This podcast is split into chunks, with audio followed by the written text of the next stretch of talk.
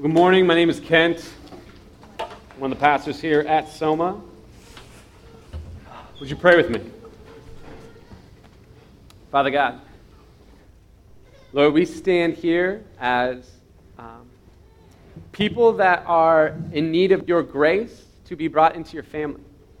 And because of that, it gives us a humility that recognizes that your family is made up of those who are undeserving and are broken and sinful people running away from you, that you pursue, and that you break the hostility between your holiness and our sin. And so, Lord, that creates in us hearts that break down the wall of hostility that exists between us and others. Whether that be in personal relationships, that be in communities, that be across economic, racial, uh, across all uh, barriers that which divide. But Lord, we recognize that this is something that comes from your spirit, but just as you have decided to do through moving your church around the world, you have decided to build your church and to build your kingdom through us, through our action, through our activity. And so, Lord, I pray that you would give us clarity as we conclude this series on justice and reconciliation about that which what you would have us do. As a community, yes, but as individuals, as families, as couples, as friend groups, that we would continue to see a unity in diversity in this room, in this neighborhood, in this city, and in your church around the world that people may look at this body and look at your collected body in the global church and say, there is a new thing going on in the church of Jesus Christ that unites former enemies, that unites those who have nothing in common except for the blood of Christ, which washes us all clean and now gives us a common Father. So, therefore, we have a deep family bond, a deep family tie.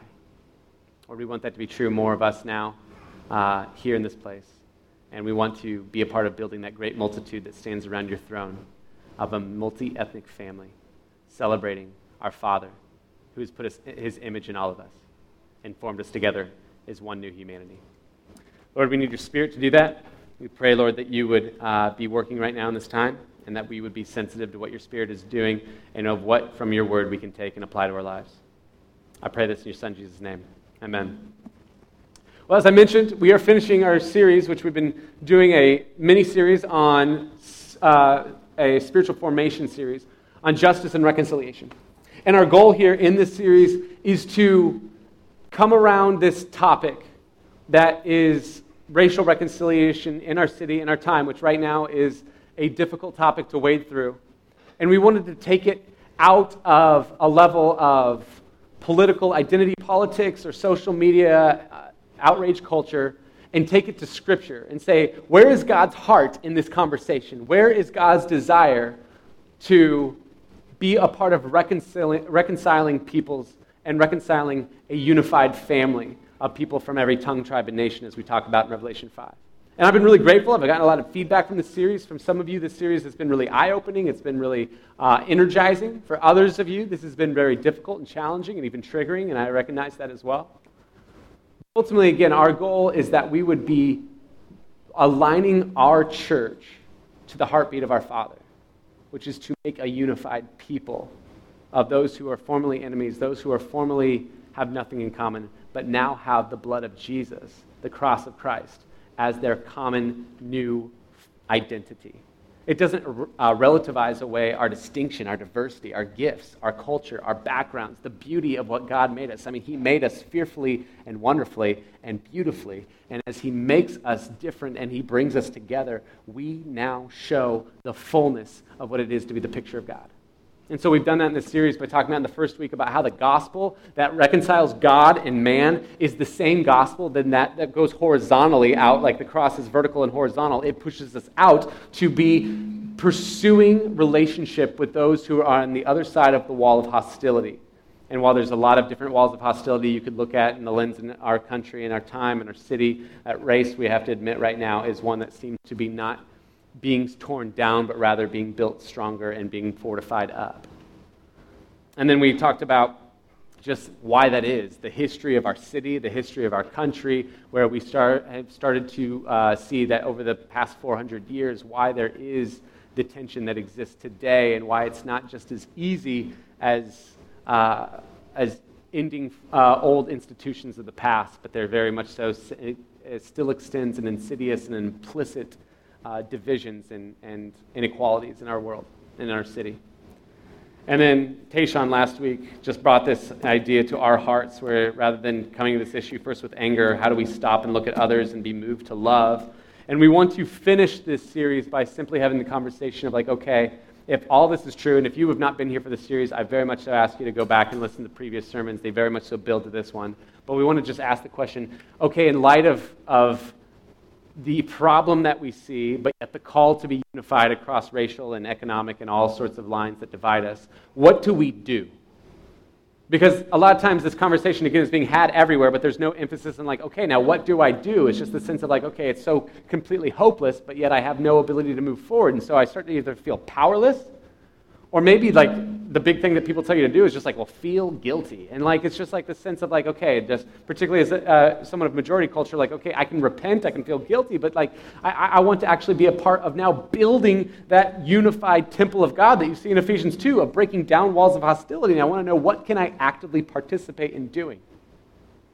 Because otherwise, that powerless, that sense of guilt just like leads to what I, I see a lot, which is like dividing the gospel from a social justice ethic and saying that, hey, there's the gospel of Jesus that saves people from sins, but it doesn't extend to the same thing of making equal and righteous and just communities in our city and in our nation. Problem is, is that Jesus never did that. In fact, that's where I want to start, is just based off our text today, is Luke 4, uh, verse 14 through 21. If you turn there, it's on page 859 in the Black Bibles. I'll read it here in a moment. As you're turning there, I want you to make note that this is Jesus' beginning to his public ministry up to this point in the book of Luke, you've gotten the birth of Jesus. I mean, the most popular uh, Christmas time read is like Luke 2 because it's like the most classic, you know, shepherds and wise men and all this stuff that we love. Actually, wise men are Matthew, but still, you get the shepherds, the angels, all that stuff. You get the birth of Jesus. You get the boyhood of Jesus. You get John the Baptist preparing the way for Jesus. You get the, uh, the genealogy of Jesus, the temptation of Jesus. And now, after all of that setup, Luke is going to uh, have Jesus come forward and speak his first public uh, sermon, or at least what he's going to record, the first recorded public sermon, uh, to his hometown of Nazareth. And whatever somebody says first, or what Luke is going to present Jesus as saying first, is a big deal. Because whatever begins a book, the first line of a book, is going to set the tone for what the rest of the story is going to be about. The first scene of a film often is a microcosm of what the entire film is about. The first track on an album, back when people made albums rather than just rele- releasing individual songs, you know, just to stay at the top of Spotify. But when you actually made albums, the song that which kicked off the album meant something. It was meant to set the tone for what you'd be hearing the next 15 to 18 tracks. And so, likewise, this is a big deal of Jesus or of Luke saying, "Hey, here's what I want to set off the tone for Jesus' ministry. I want him to start out with him just saying, "Hey, what is he about? What is his manifesto? What is uh, his mission that he's putting forward?" And if I were just to ask you, like, what what do you think that would be? Some of you might say, like, I don't know, maybe it would be like, you know, one of his most famous teachings, like the Golden Rule: do unto others as you would have them do unto you. Or somebody else would say, like, no, like clearly it would be like a proclamation of salvation, the cross. It'd be like, you know, John 3.16, for God so loved the world that he gave his only son so that whoever believes in him would not perish but have eternal life. Or you'd be like, no, like Jesus first would come to like set up what he came to propose. And he'd be like, hey, I've come to take down the powers of Satan and the enemy that has ruled over this world since sin entered the world in Genesis 3.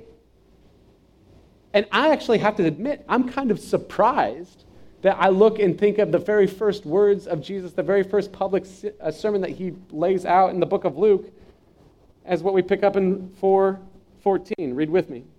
And Jesus returned in power. This is after his temptation, after now he's prepared to be uh, to minister to the world uh, by his Father and the Holy Spirit. returned uh, in power of the Spirit to Galilee.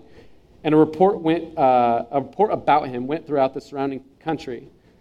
And he taught in their synagogues, being glorified by all. And he came to Nazareth, where he had been brought up. And as was his custom, he went to the synagogue on the Sabbath day and he stood up to read. And the scroll of the prophet Isaiah was given to him. He unrolled the scroll and found the place where it was written The Spirit of the Lord is upon me, because he has anointed me to proclaim good news to the poor.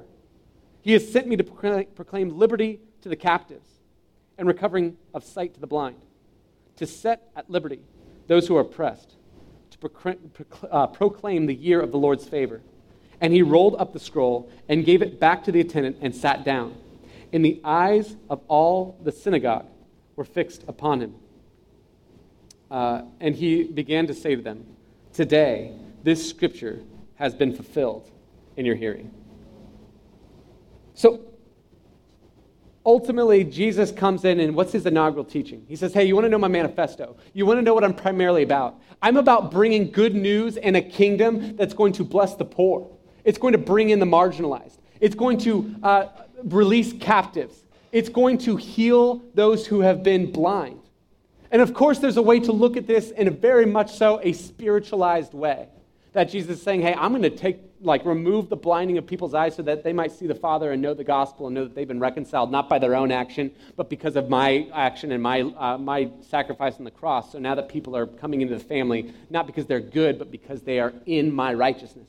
And he could set captives free. He's going to set people free from demonic oppression and oppression of Satan. But at the same time, what Jesus then does is he steps out and has a real, tangible like executing of these events. And you see it in Matthew 8, uh, chapters 8 and 9. And you don't have to turn there. Let me just walk through. I mean, with Jesus, after he says these things, what he then walks out in Matthew 8 and 9, he does this. Matthew 8, verses 1 through 4. Jesus heals a man with leprosy. A person with leprosy would be a social outcast. They would not be able to even worship with their community. And so he heals him, he restores him into relationship now, and allows him to be a part of this people again. In 5 through 13, Jesus marvels at a Gentile's faith, who is a person of another race, those, uh, uh, uh, the race that was seen as less than than the Jews. And he proclaims the spiritual quality of someone of a different race, something that was unheard of in the Jewish way of thinking. 14 through 17, he heals people and sets them free from demonic oppression, as we've said, that fulfills Isaiah 53. In 28 through 34, he casts demons out of men living in a graveyard, apart from society. Again, they're on the outskirts because they're filled with demons. They're not able to be a part of the community. In chapter 9, verses 1 through 8, he heals a paralytic man and forgives his sins. People with disabilities were again seen as those cursed by God because clearly it was their sin or their family's sin that would cause them to now have these disabilities. And Jesus says, Not only do I forgive you of your sins, I remove that which people seem, that, uh, seem to say you are now a second class citizen for. And I restore you back into your community. In verse, uh, chapter 9, verses 9 through 13, Jesus calls Matthew, the writer of uh, this account in Matthew's 8 and 9, who's a tax collector, a second class citizen, therefore, to be his disciple. And then he goes and eats and reclines at table. I mean, this is like going to saying, like, he goes and has a good time with Matthew and a group of his friends, which are described as sinners and tax collectors. And then 18 through 22, Jesus heals a woman who's been, had a bleeding condition she was considered unclean, again, unable to be in the community of her a worshiping community because of her uncleanliness, and now restores her to relationship. That Jesus says, Hey, yes, I've come to set people free from the oppression of Satan. I've come to bring people into my family and awaken spiritually blind eyes. But you know what I've also come to do? I've come to actual, uh, open actual eyes. I've come to set people actually free. I've come to bring justice into this reality right here and right now. I don't divide a gospel of saving people's souls and then creating just communities for people. These are very much so one kingdom for me. Why does Jesus do this? He says at the beginning, or he, he quotes from Isaiah at the beginning of the text The Spirit of the Lord is upon me. I have been anointed to do these things. Who gets anointed? In the Bible, it's two people kings and priests. What do they get anointed for? To represent God and show everyone this is what God is like. when he's filled with his spirit, he says, Let me show you what God's like. I take people who are on the margins and I bring them in. I create justice. I create equality. I create a situation where all people are flourishing so that when people look at what I'm doing, they say, That's what God looks like. This wasn't just Jesus' MO, this was reflective of what the Jewish people were called to do in the Old Testament. We've been going through the book of Exodus, and in Exodus, we're going to be jumping back into it next week. We're getting into the section of the law.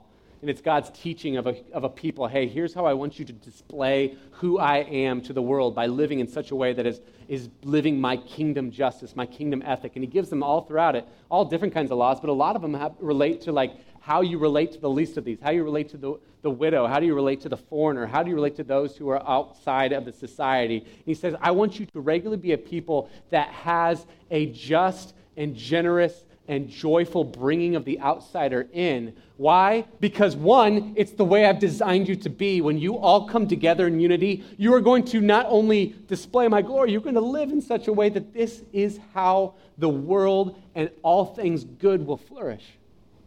But then also, he says, yeah, you're going to display what I'm like to the world.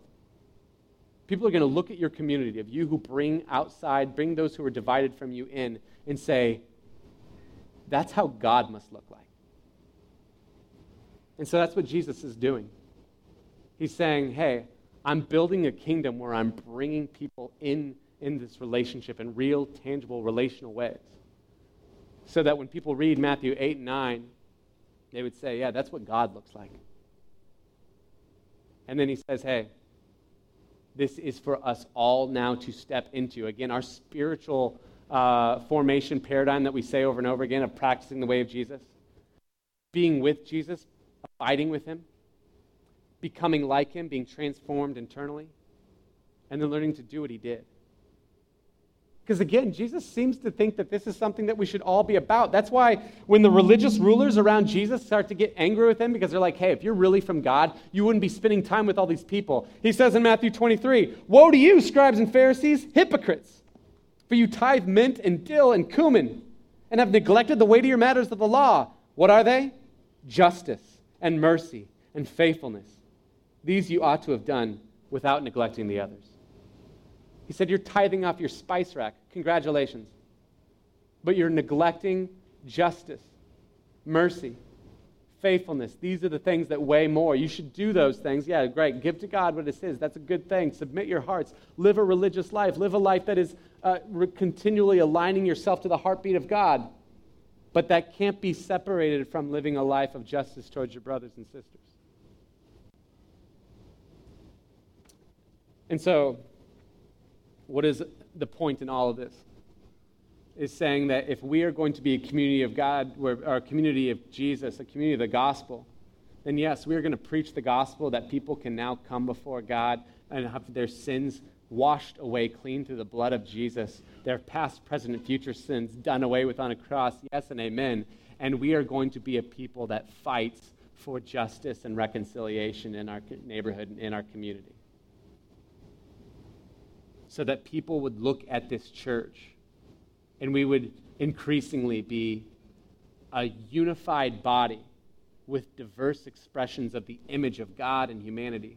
And people would say, that's what God must look like. And so it brings us back to the question what do we do? Because our pastoral team met this week. We meet, we meet each week to talk about sermons, talk about the text, talk about how we're going to be uh, working through it across our congregations. And as we did, we made one thing really clear. We wanted to give really pragmatic and really tangible opportunities for you in this room to say, I can do that. I can step forward into that.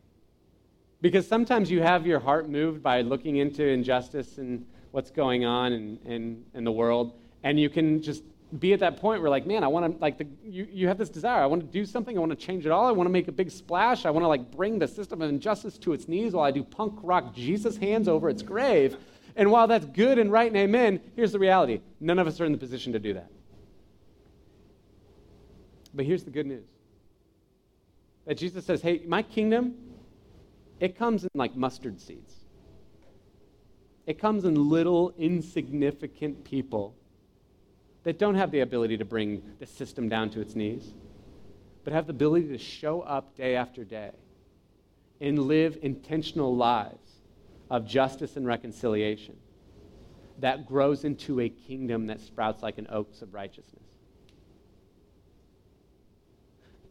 And so, what I want to walk through uh, with you is, again, very practical and workable uh, ways that we can move forward, both as a community and as individuals. And I'm actually borrowing a lot of this, uh, borrowing this entire framework uh, from Jemar Tisby, who writes the book, The Color of Compromise. And at the end of the book, he, he uh, lays out what he calls the arc of racial justice. And that arc is uh, an acrostic. It stands uh, for the A standing for awareness, R standing for relationship, and C standing for commitment. And so that's my, uh, my, my formula or my, uh, my structure for this day is just walking through awareness, relationship, commitment, and how do you step into all those things to pursue lives of justice and reconciliation. So, first, awareness.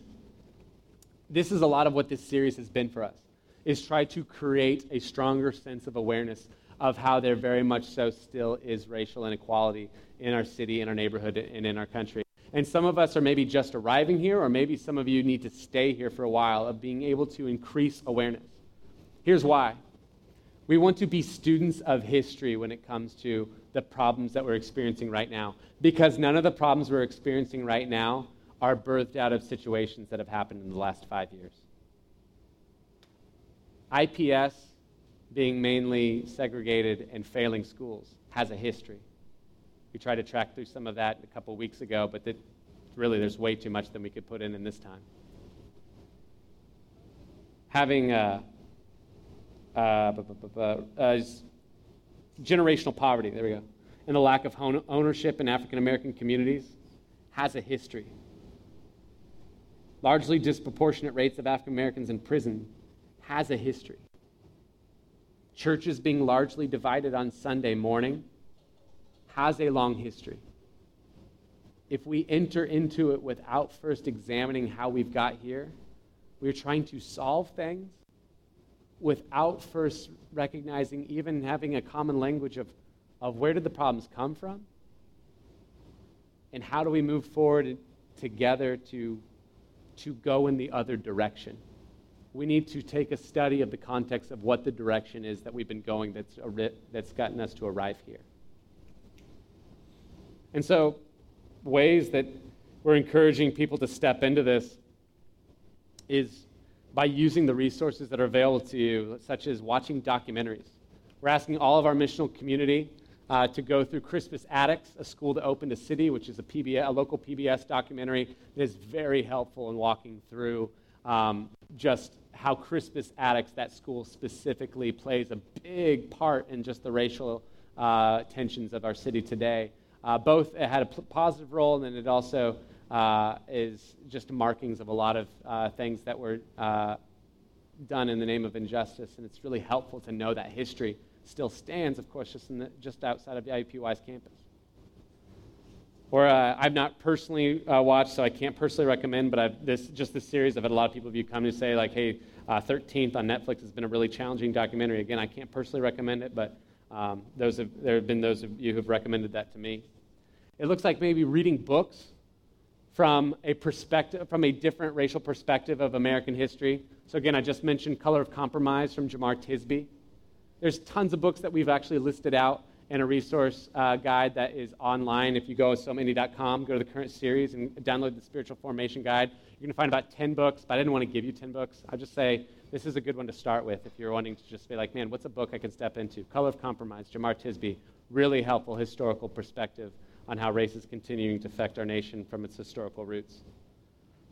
It looks like listening to podcasts. Uh, Truth's Table and Pass the Mic are both examples of a podcasts that are hosted by people of color that are giving a different perspective into this issue.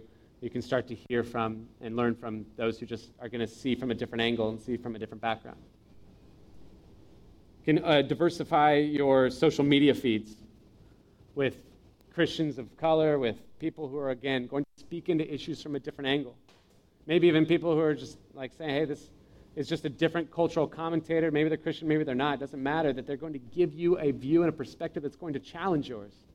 It's going to either sharpen where you're at or it's going to make you see something that you hadn't before. And all that is, again, to give us a context, give us a historical way to increase our awareness, increase our common language of the problems. But if awareness just stays there, it just is like heady in the clouds and ethereal. I'm aware, and maybe I can spout some stuff off that I'm, I'm learning. But, it, but if it doesn't transfer into the next part of the arc, which is relationship, then it does no good. Ultimately, relationship is where I look at individual people or families or backgrounds and I say, hey, I care about this issue. Yes, because I'm learning about injustice and because I want to be a person who reflects God's uh, image to the world by saying God's about destroying injustice, but he's also about bringing people in. Jesus doesn't just show up and say, I'm going to take down these systems. He also comes in and says, and I'm sitting down and eating with this group of sinners and tax collectors because I want to know them, because I want to care for them, because I want to build a relationship with them where, I, where they've been discarded. I want to bring them in.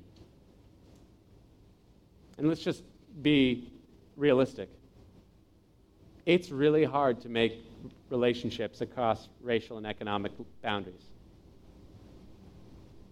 I mean, I live in a neighborhood right now, it's pretty diverse. I have continually developing relationships with our next door neighbors who's an African American family. But if I'm honest, it's a lot easier at the end of a long day to connect with another family down the street because they're close to our age, they're close to our backgrounds, and it's just easier to talk about what's in common. And so my wife and I regularly have had to get ahead of our schedule, look at our week ahead, look at our time and space, and say, hey, let's decide now, not by the end of the day and who we just naturally gravitate towards, but like, let's decide now, how are we going to intentionally try to have dinner with those who have a different background and perspective with, than ours? That we could develop over a time a deepening relationship where we really know each other and we have ability i have an ability to talk about this background this perspective not just from a historical perspective but through somebody's actual relational lens. Not that they have to be my tour guide for all of culture and everything but as i grow in relationship i want to know them. I want to know how they experience how, what their experience has been like living in the same places that i've been living in. And so one of the beautiful opportunities that we have by being, if you live in this neighborhood or live in the surrounding downtown neighborhoods, is you probably live in an area of somewhat diverse block or a diverse neighborhood. I mean, it's not easy to bridge these relationships, but we actually have the opportunity to look around and say, hey, I'm going to intentionally pursue after relationships with people that I otherwise would not have anything in common with. And yes, it takes intentionality. Yes, it takes probably extra effort. Yes, it takes uh, probably wading through some level of like, okay, we have less in common, so we have to really pursue relationship together. But with that vision in mind of coming together and being unified and being in real relationship with them, I'm more compelled by that. And then some of you are like, I, truth be told, if I just look at my relational context, I'm actually not in that diverse of a block. I'm not in that diverse of a neighborhood. There might be some intentionality that's needed to be in forming diverse relationships just by choosing where you shop, choosing where you work out, choosing what leagues you're a part of, trying to engineer and orchestrate opportunity to express the unity and diversity of our God and allow organic relationships, hopefully, to blossom out of those efforts. And so we can have a certain level of awareness that's good, and it moves into relationship that's necessary. But ultimately, the last step of commitment, I would say, is probably the hardest because here's the uh, it takes intentionality to uh, gain awareness, to, to be a student of history, particularly from a different perspective than you may have come from otherwise. It also takes a level of intentionality to be in relationships. I've already acknowledged that. But it takes a full wrapping all of my life to be a part of building just and reconciled communities when it comes into the commitment level. It looks like not just living not like just not being racist. I, that's, a lot of times what we hear. That's a lot of times we talk about like, well, hey, like I'm not racist and I'm not like living in an active racist lifestyle. Yes and amen. But are we living in committed ways that are opposing the racial divides and the walls of hostility that are being built up? Are we intentionally being ones who are tearing those down? And so, ways to commit with your entire life is one, committing with your discipleship, meaning, means praying regularly for racial divides to go down in your neighborhood and your relationships in this country. We do a lot of good by looking at the personal ways that we relate to people and by looking at the social, systemic ways that, that there's been injustice pushed forward. But we are sadly mistaken if we forget that there's very much so a spiritual warfare component to all of this. That racial division has been a stronghold of the evil one for a long time, and he doesn't plan on just letting it go easily. That's why every time there seems to be a step forward, there seems to be a, probably a giant step back, because if we're not regularly praying to see the strongholds be loosened, then we'll see little progress. So you can commit with your discipleship to praying regularly for this. Um, you can commit with your finances. Where your heart is, or where your money is, there your heart is also, Jesus says. And so you can donate to organizations who are pursuing racial justice and ministry to racial uh, people of color, uh, such as uh, Tech Young Life, Like a Lion, Exodus Refugee, Neighborhood Christian Legal Clinic. These are all opportunities to commit with our resources and commit with our hearts to be a part of this. Or you can commit with your time, donating to those or donating your time and your efforts to those same organizations, that's also an opportunity to build relationships uh, and to increase awareness just by being in those contexts. Huh. It means committing with your influence. Listen after I say this, because listen to what I'm going to say. This means it affects the way that we vote. Now, here's what I'm not saying I'm not telling you there is a political party that has a corner on the market on this subject. No party is clean when it comes to creating justice and reconciliation. But what I am saying is that there should not be a candidate of any party or any system that can say to their, their team, their organizers, or to themselves, the Christians are an easy vote. If I promise them this, they'll be on my side. Rather, we should be people that are pressing into local candidates, national candidates, and asking questions such as hey, where do you stand on these issues of racial reconciliation? Where do you stand on trying to defend the rights of those who are, are marginalized in our, in our society right now? Where do you stand on these social economic issues, and how are you trying to actually fight for these? Like, what is your actual plan for these things? Because if there's a candidate that wants the Christian vote, they should not just have to have one side or the other of the Christian ethic. We should demand and ask that we see a consistent Christian ethic from top to bottom. Not that we're going to find our Savior in a political candidate. And so, yes, there very much so will be, have to be a sense of like, okay, how do I work through and try to wade through who I think is going to bring the most amount of flourishing through their candidacy or through their, through their holding of office? But we still should be asking the question, pressing in and saying, hey, we're not just satisfied with one side or the other. We want to know what are you doing on these moral issues? What are you doing on this area of justice and reconciliation?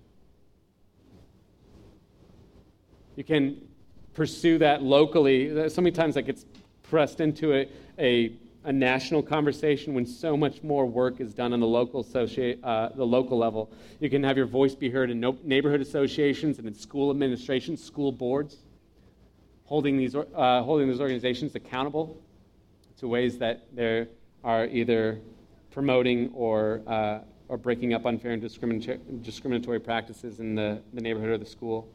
Can write letters, attend meetings, can speak out on injustice on social media. Now, here's the thing to be wary of, too, or wary of. This war is not with flesh and blood, it's with the powers that divide. And so I don't, if I'm going to use my voice, and I think it's not a bad thing to tr- use the platform that you have to say, hey, I'm going to talk about things that I'm learning. I'm going to talk about things that are really stirring me up. I'm going to talk about ways that I see God's kingdom wanting to break out in this area or in this country. And that's okay to use the platform to share that, but always remembering hey, I'm doing my best to diffuse a culture of outrage by sharing truth and love. And so, even this sermon series has been us as a church saying, like, how can we use our platform to have this conversation? But yet, every single sermon, we've tried to look up top and bottom and say, hey, are we trying to be inflammatory here? Are we, are we being careless with our wording here? Because ultimately, we don't want to create more division with this. We want to create a conversation that feels like, hey, we are saying this truth because we love our community and because we love those who we want to see in our neighborhood in this community. And so when people come in and are going to are going to react with bombast backwards eh, in that way, are going to are going to fire back in the comment section, it means that I am also called to be reconciled to them. I'm called to love and to pursue them, to have that conversation offline if I know them, to pray and bless and care for them, all the while still saying, hey, I, want to see the kingdom of God break out in this way. And then beyond all those things, that's the awareness, the relationship, the commitment. And there's probably many more things that you could press into. I just want to talk about also how we're looking at to do this as a church. Because we recognize this is an individual issue, but it's also very much so an organizational issue. And so, as a church, how are we continuing to um, become a community that looks like our neighborhood. Just a few small things that we're doing. We're committed to as a church to consistently review and re examine our structural ministry uh, vehicles, might you say, our Sunday mornings, our missional communities, and how they are either inviting or, or disinviting to uh, a diverse population. One way that we just practically did this a little while back that you probably recognized, or you maybe didn't know why we did it, is we greatly extended the time where you pass the peace. And it was just through a conversation we were talking about how, like, yeah, like I grew up in a time where, like, if you pass the peace or if you greet somebody, it's like, hey to someone in front, hey to someone in the back, and we're singing. And that's kind of how we typically used to do it. And for a couple reasons, we all of a sudden were like conversing with people that said, like, well, yeah, if you go to an African American church, they usually have an time to have conversation, to, to join in relationship, uh, to talk to every single visitor potentially, maybe talk to every single person in the congregation. And we said, okay, how do we continue to just tweak, even in small ways, ways that we're opening up, uh, ways that would feel familiar to someone coming in uh, who's of uh, a different church background? Also, gets me up here later I get freaked out by the time earlier, and my sermon, sermons are a little shorter, a byproduct. But uh, in theory, that's true. But uh, either way, uh, we're also committed to looking at our missional community model. We love our missional community model. It's been really helpful to build community and to build missional intentionality amongst a lot of our people. But we've recognized that it has, across even congregations that are more diverse than ours in the Soma uh, family of neighborhood churches, not for whatever reason, uh, not been inviting to people of color to uh, minorities in our, in our congregation and our membership. And so I don't think that means that we're necessarily going to shake up our current, current mission communities. What it means is we launch other ones. We might even experiment hey, what is the structure of them? How do they look? How could there be something that might be more inviting to those who are not currently engaging with them? Again, because we love our ministry practices and principles and vehicles, but we love the vision of a kingdom breaking out in this neighborhood even more.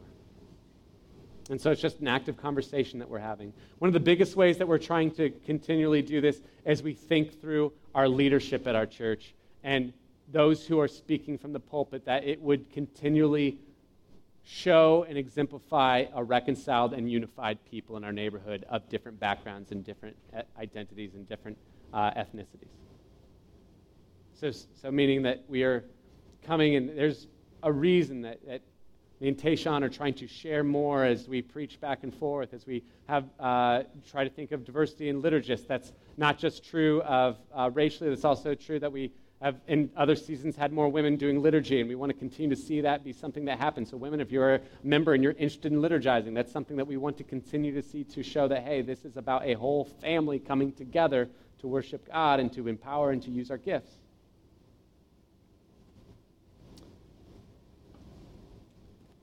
Let me end here. All of these things, probably like just the handful of things that I've tossed out, again, hopefully are, are actionable. You can kind of decide where am I at? Where could I step into those? It's actually not a lack of things to do that I think keeps us stalled out in this conversation. I think it comes from a fear to actually step into the commitment level of this. And fear, there's a lot of fear for a lot of good reason. One, stepping into this conversation or stepping into to, to really pursuing this is going to come with a certain amount of pushback. I mean, even in Galatians, you see that.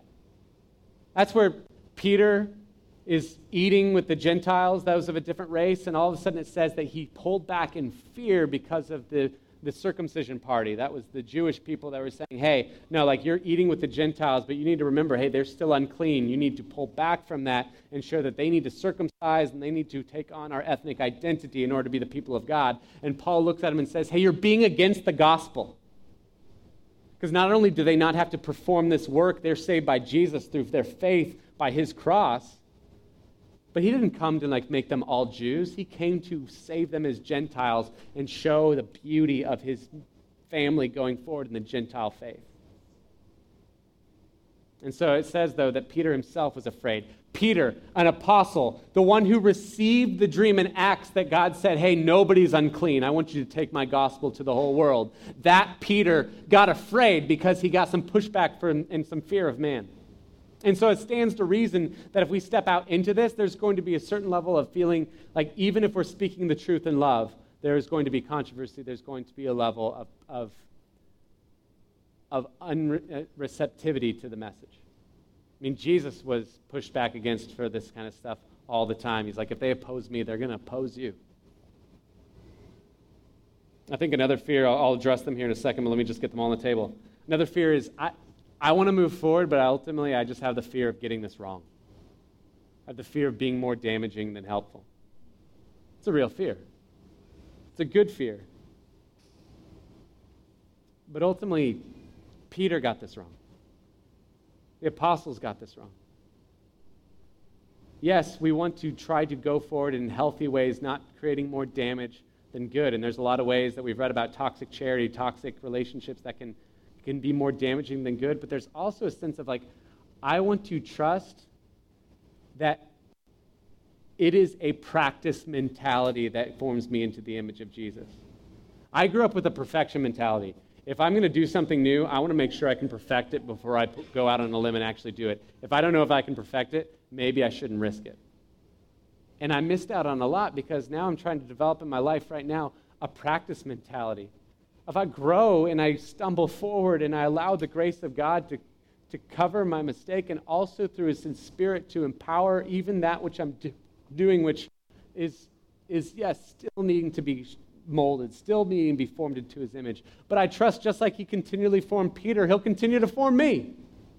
And that as I press into this conversation, as I press into these relationships with a learning that comes by doing, with a prayerfulness that I'm filled with the Spirit of God and that He can work powerfully through me, I trust that, that He'll do this.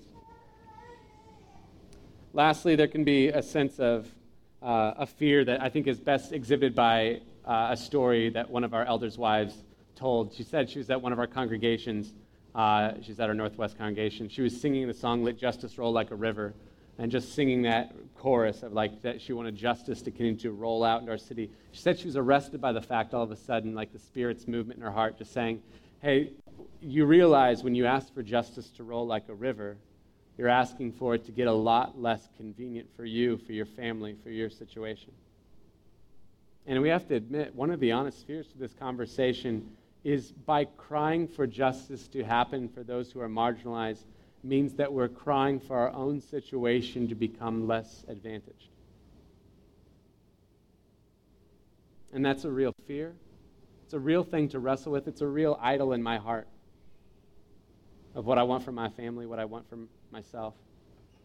But I have to continue to hold on to Jesus saying, hey, seek first the kingdom, and I'm taking care of you.